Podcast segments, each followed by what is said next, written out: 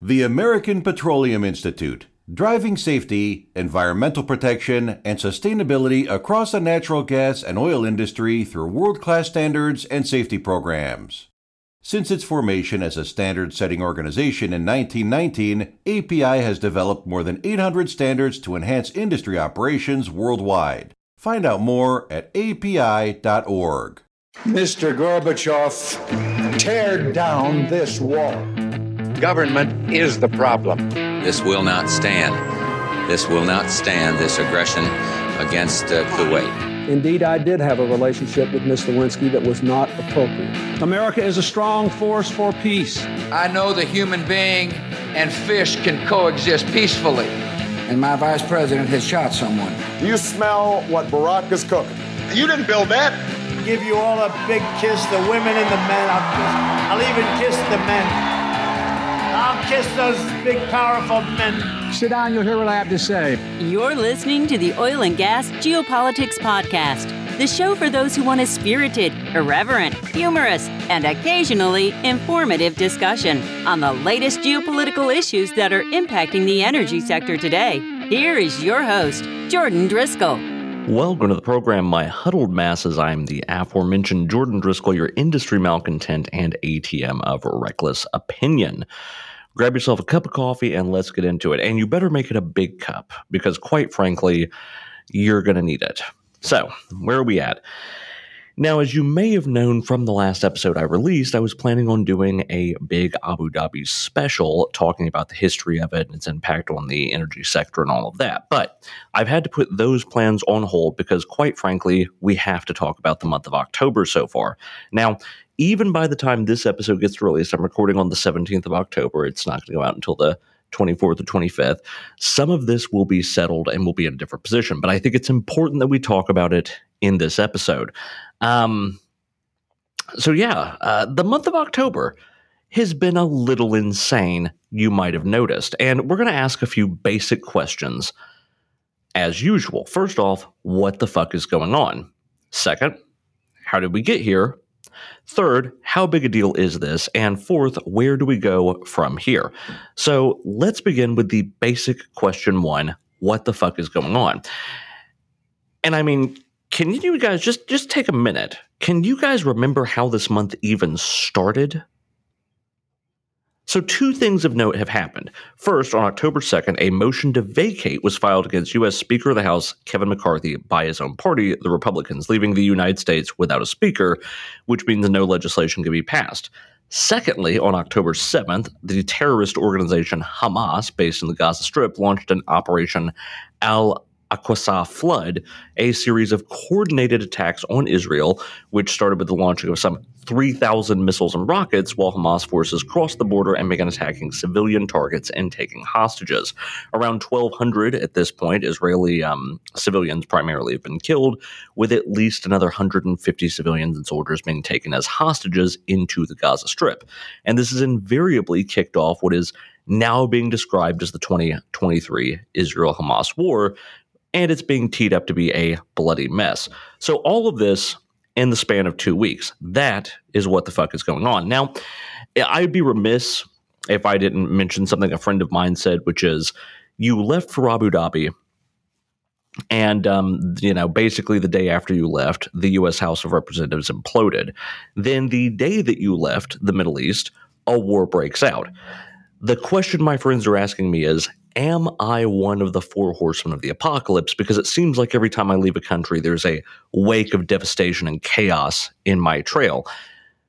This might all just be my fault. We don't know. If you happen to think that I am one of the four horsemen of apocalypse, please let me know. Write in uh, jordan.driskell uh, at oggn.com and let me know which horseman of the apocalypse you think I happen to be. Uh, you know, hashtag a pale horse. We'll see. At any rate, that is, in short, what is going on. And we simply have to talk about this because the ramifications of all of these things are going to be absolutely monstrous. So, first off, to my overseas audience, I'm going to head and just apologize. We're going to spend a lot of time today talking about the current debacle in American politics. And this unfortunately impacts most of you in some sort of a significant way. So bear with me, but this is something we have to get through. Secondly, um, well, there's not much of a secondly, is there? Let's just get into it and uh, talk about how the hell we got here.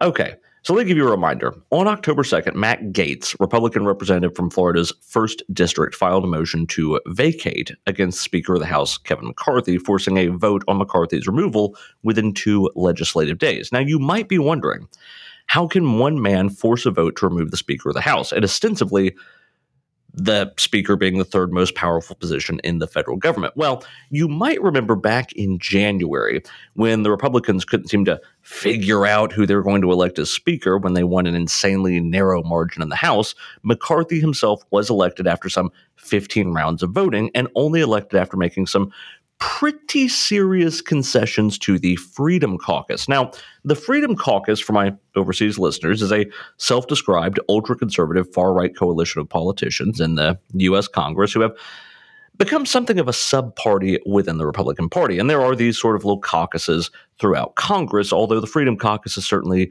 going to be a bit of a topic on today's uh, episode because they're kind of at the core of this current debacle. Okay, so here's the thing the Republicans had a super narrow majority.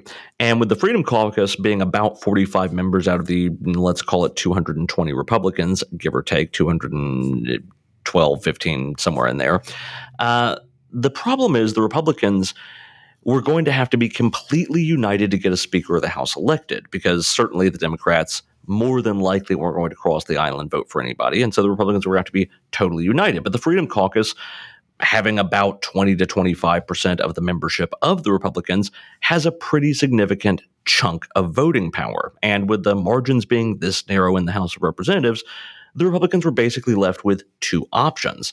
If they wanted to get anything done, they were either going to have to cross party lines and work with the Democrats to form a majority, or B, cater to the desires of the Freedom Caucus to get the bulk of the Republican votes aligned for anything to pass. And thus far, Republican leadership has more or less chosen the latter to this point.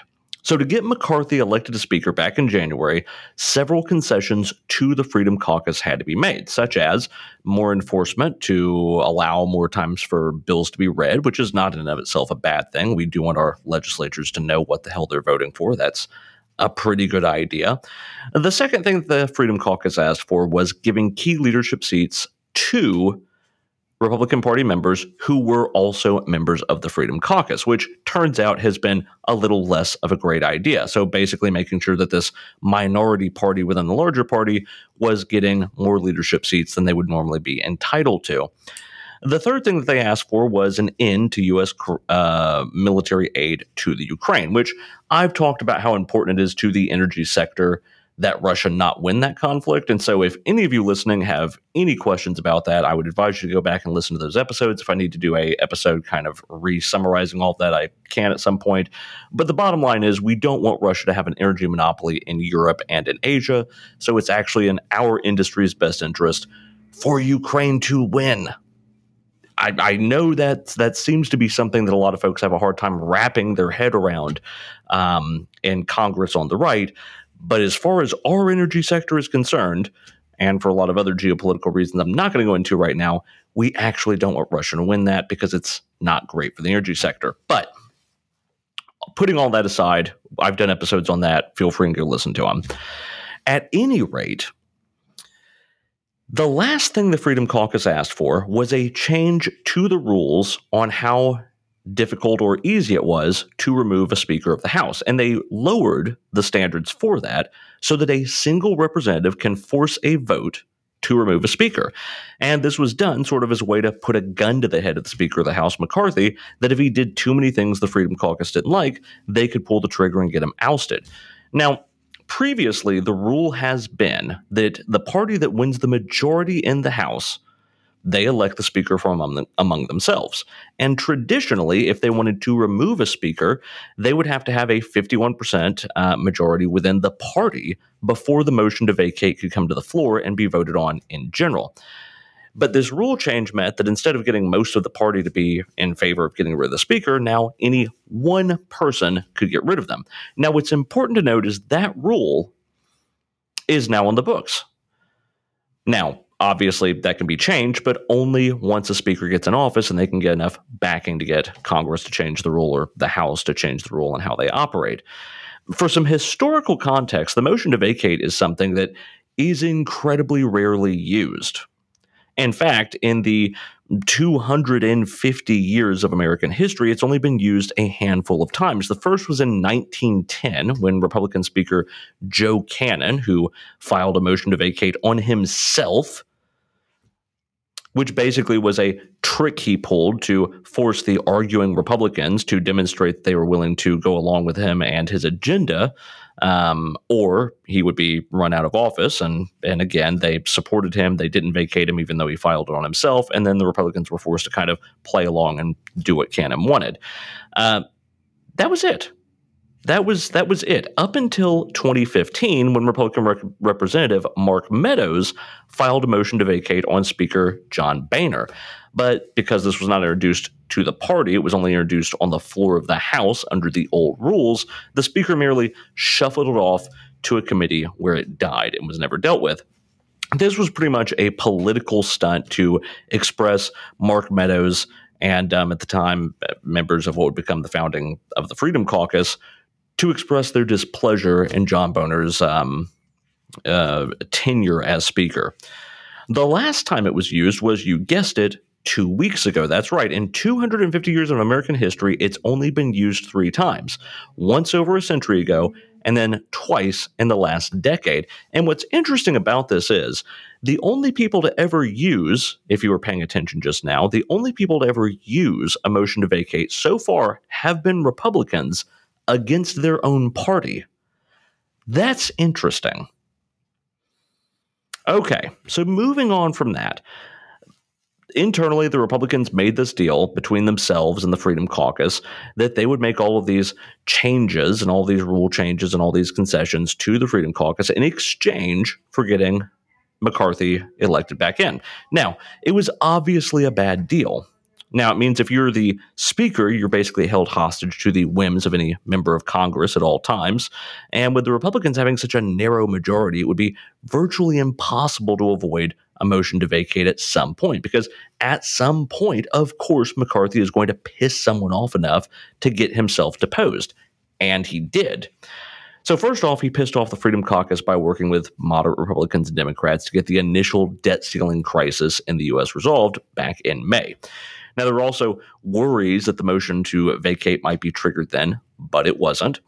And conveniently around this time, McCarthy did start talking about how uh, it might be time to impeach Biden, something the Freedom Caucus had been, been pushing for and wanting.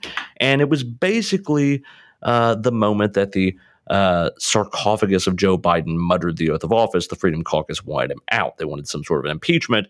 And pretty much it looks like McCarthy just started talking about that as a way to appeal to them and to settle them down from the fact that he had to work with Democrats to get an extension on the, the budget and the deficit. At any rate, that didn't really make anybody happy.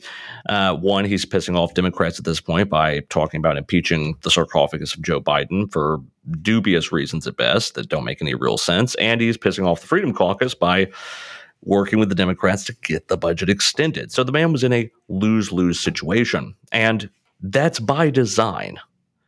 So, unfortunately, by the time we get to September, it was time to vote to authorize Congress to continue funding the government yet again, and we were posed for another government shutdown. Now, the Freedom Caucus, having about 45 members of Congress, were just big enough to block and ensure the Republican budget and funding plan didn't pass because frankly, they just didn't like it. Now, at the 11th hour, McCarthy struck a deal with Democrats to get 45 days worth of funding through continuing resolutions through the House, staved off from a potential government shutdown or a default on our debt. So that was back in September. Now, in response, Matt Gaetz decided it was time to launch the political nuke, as it were, and he pushed for the motion to vacate. The vote was interesting, to say the least. You see, the Republican Party didn't want McCarthy out of the way, or at least not like this. 96% of Republicans voted to keep McCarthy in the speakership, with only a handful of Freedom Caucus members voting with Democrats to oust McCarthy. And if you're wondering, hey, didn't Matt Gaetz claim that he needed to force McCarthy out partially because he worked with too many Democrats and then Gaetz himself just worked with Democrats to force out McCarthy? Yeah. Yeah, that's what you just heard. I personally call that some capital grade hypocrisy, but here we are. Now, you may be also wondering why the Democrats would go along with this with the Freedom Caucus members who wanted to oust McCarthy. Well, it's simple. Uh, McCarthy had, had effectively um, reached across the aisle to work with them. So, what's their beef? Well, he would then get on TV and bitch about how the Democrats held everything up and caused all the problems to begin with, which in turn torched his relationship with the Democrats, who frankly seem to really enjoy the idea of the Republican Party eating itself. And they're not going to get in the way when all the Republicans seem to be doing right now is shooting themselves in the dick uh, time after time. So, yeah, that's how we got here. Now, here's the next question How big a deal is this? So, without a Speaker of the House, no legislation can pass or be dealt with until a new Speaker is elected. And don't forget that at the time of this recording, we're only around 30 days out from a funding resolution running out, which means the government's going to shut down, which at this point almost seems like an oxymoron, or we default on the United States sovereign debt. Not a great thing. Now, ordinarily, I would be in favor of the government incapable of doing much of anything through gridlock. I generally like seeing the government not able to do much of anything. However, there are some big things happening out in the world right now, and the problem we don't need is a more dysfunctional US government. And we will talk about that here in a second. But here's the thing two weeks into this crisis, the Republicans don't seem any closer to figuring out who a new speaker is going to be. Now, as it happens, I just got done minutes ago watching the first round of voting on the 17th for the role of speaker. Now, by the time this episode gets released, they may have already solved this problem. We'll see. But where it sits right now, uh, it didn't work. Initially, Scalise had um, been nominated of Louisiana. However, the entire um, Republican Party didn't have enough votes for him. He stepped down, and then Jim Jordan, the Ohio representative and founding member of the Freedom Caucus, put himself forward to be elected as Speaker.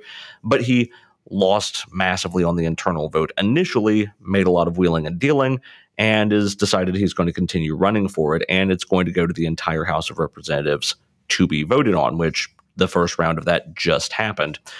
Now, he is practically certain, uh, well, I say practically certain, he certainly did in the first round and will almost assuredly in subsequent votes not receive any of the Democrat votes. That's a foregone conclusion. He's Freedom Caucus, he's much too far right. None of the Democrats are going to cross the aisle and elect him. And the margins are so tight that the only way that he wins is if he basically gets 100% of Republicans to vote for him. In fact, he can only afford to lose at this point four Republican votes. Um, and he does not get the speakership. That's right. That's that's how tight the, the margins are. Out of the 430 some odd people, there's only four that can go either direction that will change everything. Okay, so Ironically, there was even mention uh, by members of the Freedom Caucus, and this is kind of funny, of trying to elect Donald Trump as Speaker of the House. Because we're already in crazy land, why the fuck not? Now, now everybody, uh, my Republican brethren and sister, uh, don't get too excited. It's not going to happen. It, it's not going to happen. Democrats don't don't don't go out and hang yourselves over this. Okay, my Democratic brethren and system, you all calm down too. Stand by and stand, you know, stand down. Uh, here's the deal. Ironically, the House of Representatives rules actually make it uh, against rules with the Republican Party to elect or to nominate a speaker who has an indictment for felony charges, which Trump has right, wrong, or indifferent a lot of indictments right now, so he can't actually be nominated or elected to the office of Speaker, ironically. Although, bizarrely enough, he can be elected as president. Um, nothing prevents Donald Trump from running for office or being elected with indictments or convictions. So, you know, that'll be interesting. Um, at any rate, that's where we're at right now. Um, so, the bottom line is we have to have a Speaker of the House elected, otherwise, no legislation can happen. And the first piece of legislation, being as it's a privileged motion, is the election of a Speaker. So the legislature is completely shut down until such time as a Speaker gets elected. That's where we're at. And that's how we got here. Now, for the final question, where do we go from here? What's likely to happen? Well, with any luck, this situation will be mostly resolved by the time this episode comes out. So I'm going to be speaking a little bit hypothetically on where I think we're likely to go or what we ought to be doing. Um, and we'll see how close to the mark I come. As I see it, and and just to give you a rundown on how the first round of voting went, just to be clear, uh, the first round of voting, Jim Jordan got 200 votes, dead even. Democrat um, Jeffries, uh, representative from New York, uh, uh, God, I can't remember his first name. Um, I, am going to butcher it if I try and say it, so I'm not going to. But the former Speaker of the House for the Democrats, he was put up as the um, Democratic nominee, which of course they don't have the majority, so it seems unlikely he would get elected. But he got 212 votes. That's right. He got 12 more votes than the Republicans. That's the minority party in the House of Representatives, and they got more votes for Speaker than the majority party did. Now, you may be saying to yourself, there's about 20 votes missing, and you'd be right. 20 Republicans voted for literally anybody else. Um, some of them voted for Scalise, some of them voted for just random people. Didn't really matter. 20 Republicans absolutely refused to vote for Jim Jordan on the grounds that he was too extreme, too far right, and all those sorts of things. So, here is the question. We're going to go into multiple rounds of voting. We have no idea how many it's going to be, but I reckon quite a few. And this is where we have to look into our crystal ball and see what might happen. Oh, now we got to take a sip of our coffee and mentally brace ourselves for this. Okay. So, here's the thing there's only three ways this situation gets resolved in the House of Representatives. The first way is that the Freedom Caucus decides to cave in and basically, you know, go along with the mainstream Republicans and put whoever it is as a moderate that they want in. That person is going to be more likely to get something done with the Democrats in regards to the budget. And keep in mind that 30 days that we have left on the ticking time bomb until default is certainly hovering. Normally, these negotiations take weeks in and of themselves. So every week that ticks by that we don't have a speaker or a functional Congress is a big problem. But I don't think that's likely to happen. I don't think the Freedom Caucus is likely to cave in, or at least not the majority of them, and go along with a more moderate Republican. I, I just don't know that I see that. It could happen. It is one of the ways, but it involves some pretty significant changes there. The problem is if you go to the Freedom Caucus website, I, they flat out say, by all means, let's default on our debt and shut down the government completely. Like that's sort of where they're at. So if they're that far down the rabbit hole, and don't get me wrong, there's days I kind of agree with that, but now's not the time for that shenanigan, uh, that kind of shenaniganry. But the problem is, uh, they're they're probably not going to budge. They're just not there. So that means the second option is the majority of the Republicans, the roughly 150 or so that are not members of the Freedom Caucus, will have to bend over and do whatever it is the minority Freedom Caucus wants and put whoever they want in charge, which right now who they're pushing for is Jim Jordan. Now, first round of votes, that didn't work. Uh, the real question is going to be on the second and subsequent rounds of votes. Does Jim Jordan manage to get more people and move basically all 20 of those votes he effectively needs? Or does he lose votes? And so far, even after this first round of voting, I'm looking at Twitter or X as it's now called, and there's at least five Republicans who have come out and said, We voted yes on the first round, we will not vote for him on the second round, which means the gap that Jim Jordan has to overcome is possibly going to get larger, not smaller. That's moving the wrong direction. So, what happens? If the mainstream Republicans can't decide to swing all the way over to what the whims and wants are of the Freedom Caucus, what is the third option? And that third option is that a smaller number of Republicans, and they only need five at the current count, flip to Democrat and vote for Hakeem Jeffries. I believe that's his name. And if I screwed it up, I'm sorry.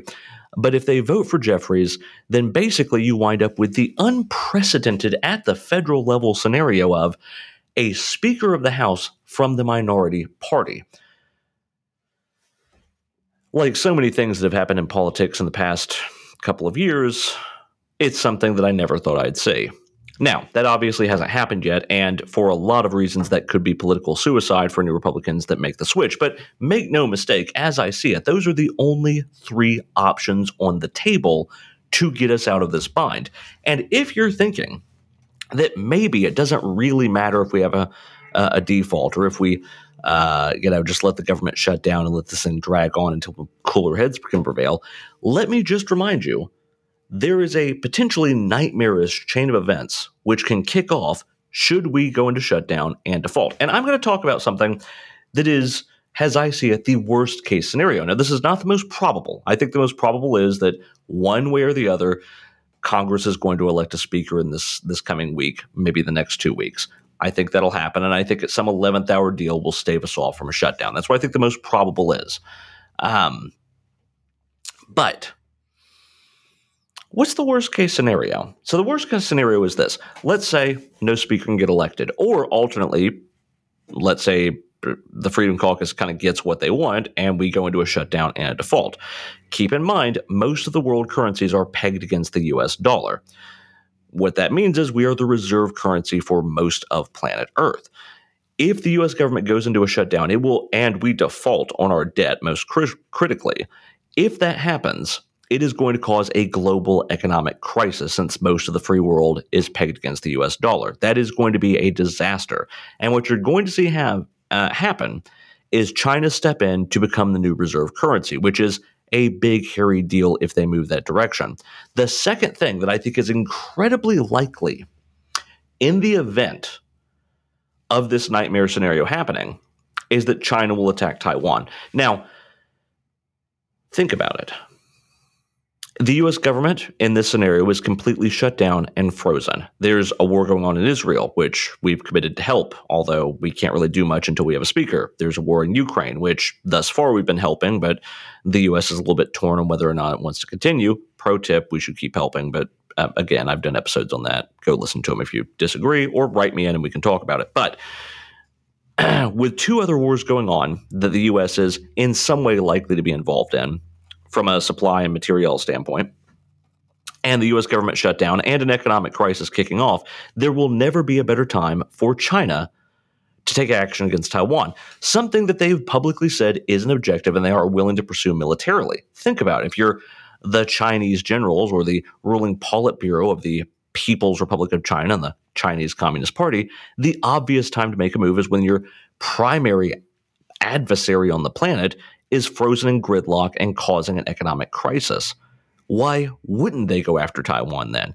And if they are successful and manage to take Taiwan, or at the very least, massively damage the microchip foundries that are there, which again are 80 to 90% of the world's microchip production, that is going to permanently change the balance of power in the world. China will become the preeminent power, and that is something the US is not going to be able to crawl out of anytime soon. Think about it. Right now, the chaos in our government is showing just how weak and fractious things are. We as a country, and I say this predominantly to our politicians who almost assuredly don't listen to my show, need to pull our heads out of our asses and figure this out. Democracy is all about having to work with people that you sometimes disagree with. That's what this is. That's how this works. That's why this country is the great experiment. Sometimes you have to work with folks that you think are wrong, and you got to find out some kind of a solution that works for the largest number of people on some level. This, it has to be our way or the highway mentality, is not how democracy works. That's how dictatorships work, certainly. But that's not how democracy works. The way democracy works is we get together, we figure out the closest solution that impacts in the most positive way possible the most number of people, at least how it's supposed to work, and then we move from there. And not everyone's going to be happy and not everyone's going to get everything they want. But yes, part of how this is supposed to work in a democratic society is with some level of compromise. And by having people on either side who refuse to compromise, whether it be the super crazy far left or the super crazy far right, those guys are not going to fix our problems. It's not about who can go and obstruct the most work getting done. It's about who can actually reach across the aisle, get some people to agree with you, and make positive changes. And our congressmen, you guys right now are in a position where, with very little effort, you could really fuck up the entire uh, planet, quite frankly. And I'm surprised that I um I have to point that out to you guys. Not you, the listener, but more like you, Congress. China is waiting in the wings to see how we handle this. The global economy hangs in the balance, and that's to say nothing of anything else happening in the world, like with Israel, like with Ukraine, like with Palestine, okay? The last thing we need is an emboldened China because we can't seem to figure out who to elect to a parliamentary position in the lower house of Congress. So, for what it's worth, this is Jordan Driskell reminding you, Congress, to pull your heads out of your ass, figure it out, and stop being a bunch of jackasses. That's all I got for tonight. I hope I'll see you on the next one, and um, hope y'all are doing well. We'll see where the rest of this week takes us. Talk to you then. Join us again next week on the Oil and Gas Geopolitics Podcast, a production of the Oil and Gas Global Network. To learn more, go to oggn.com.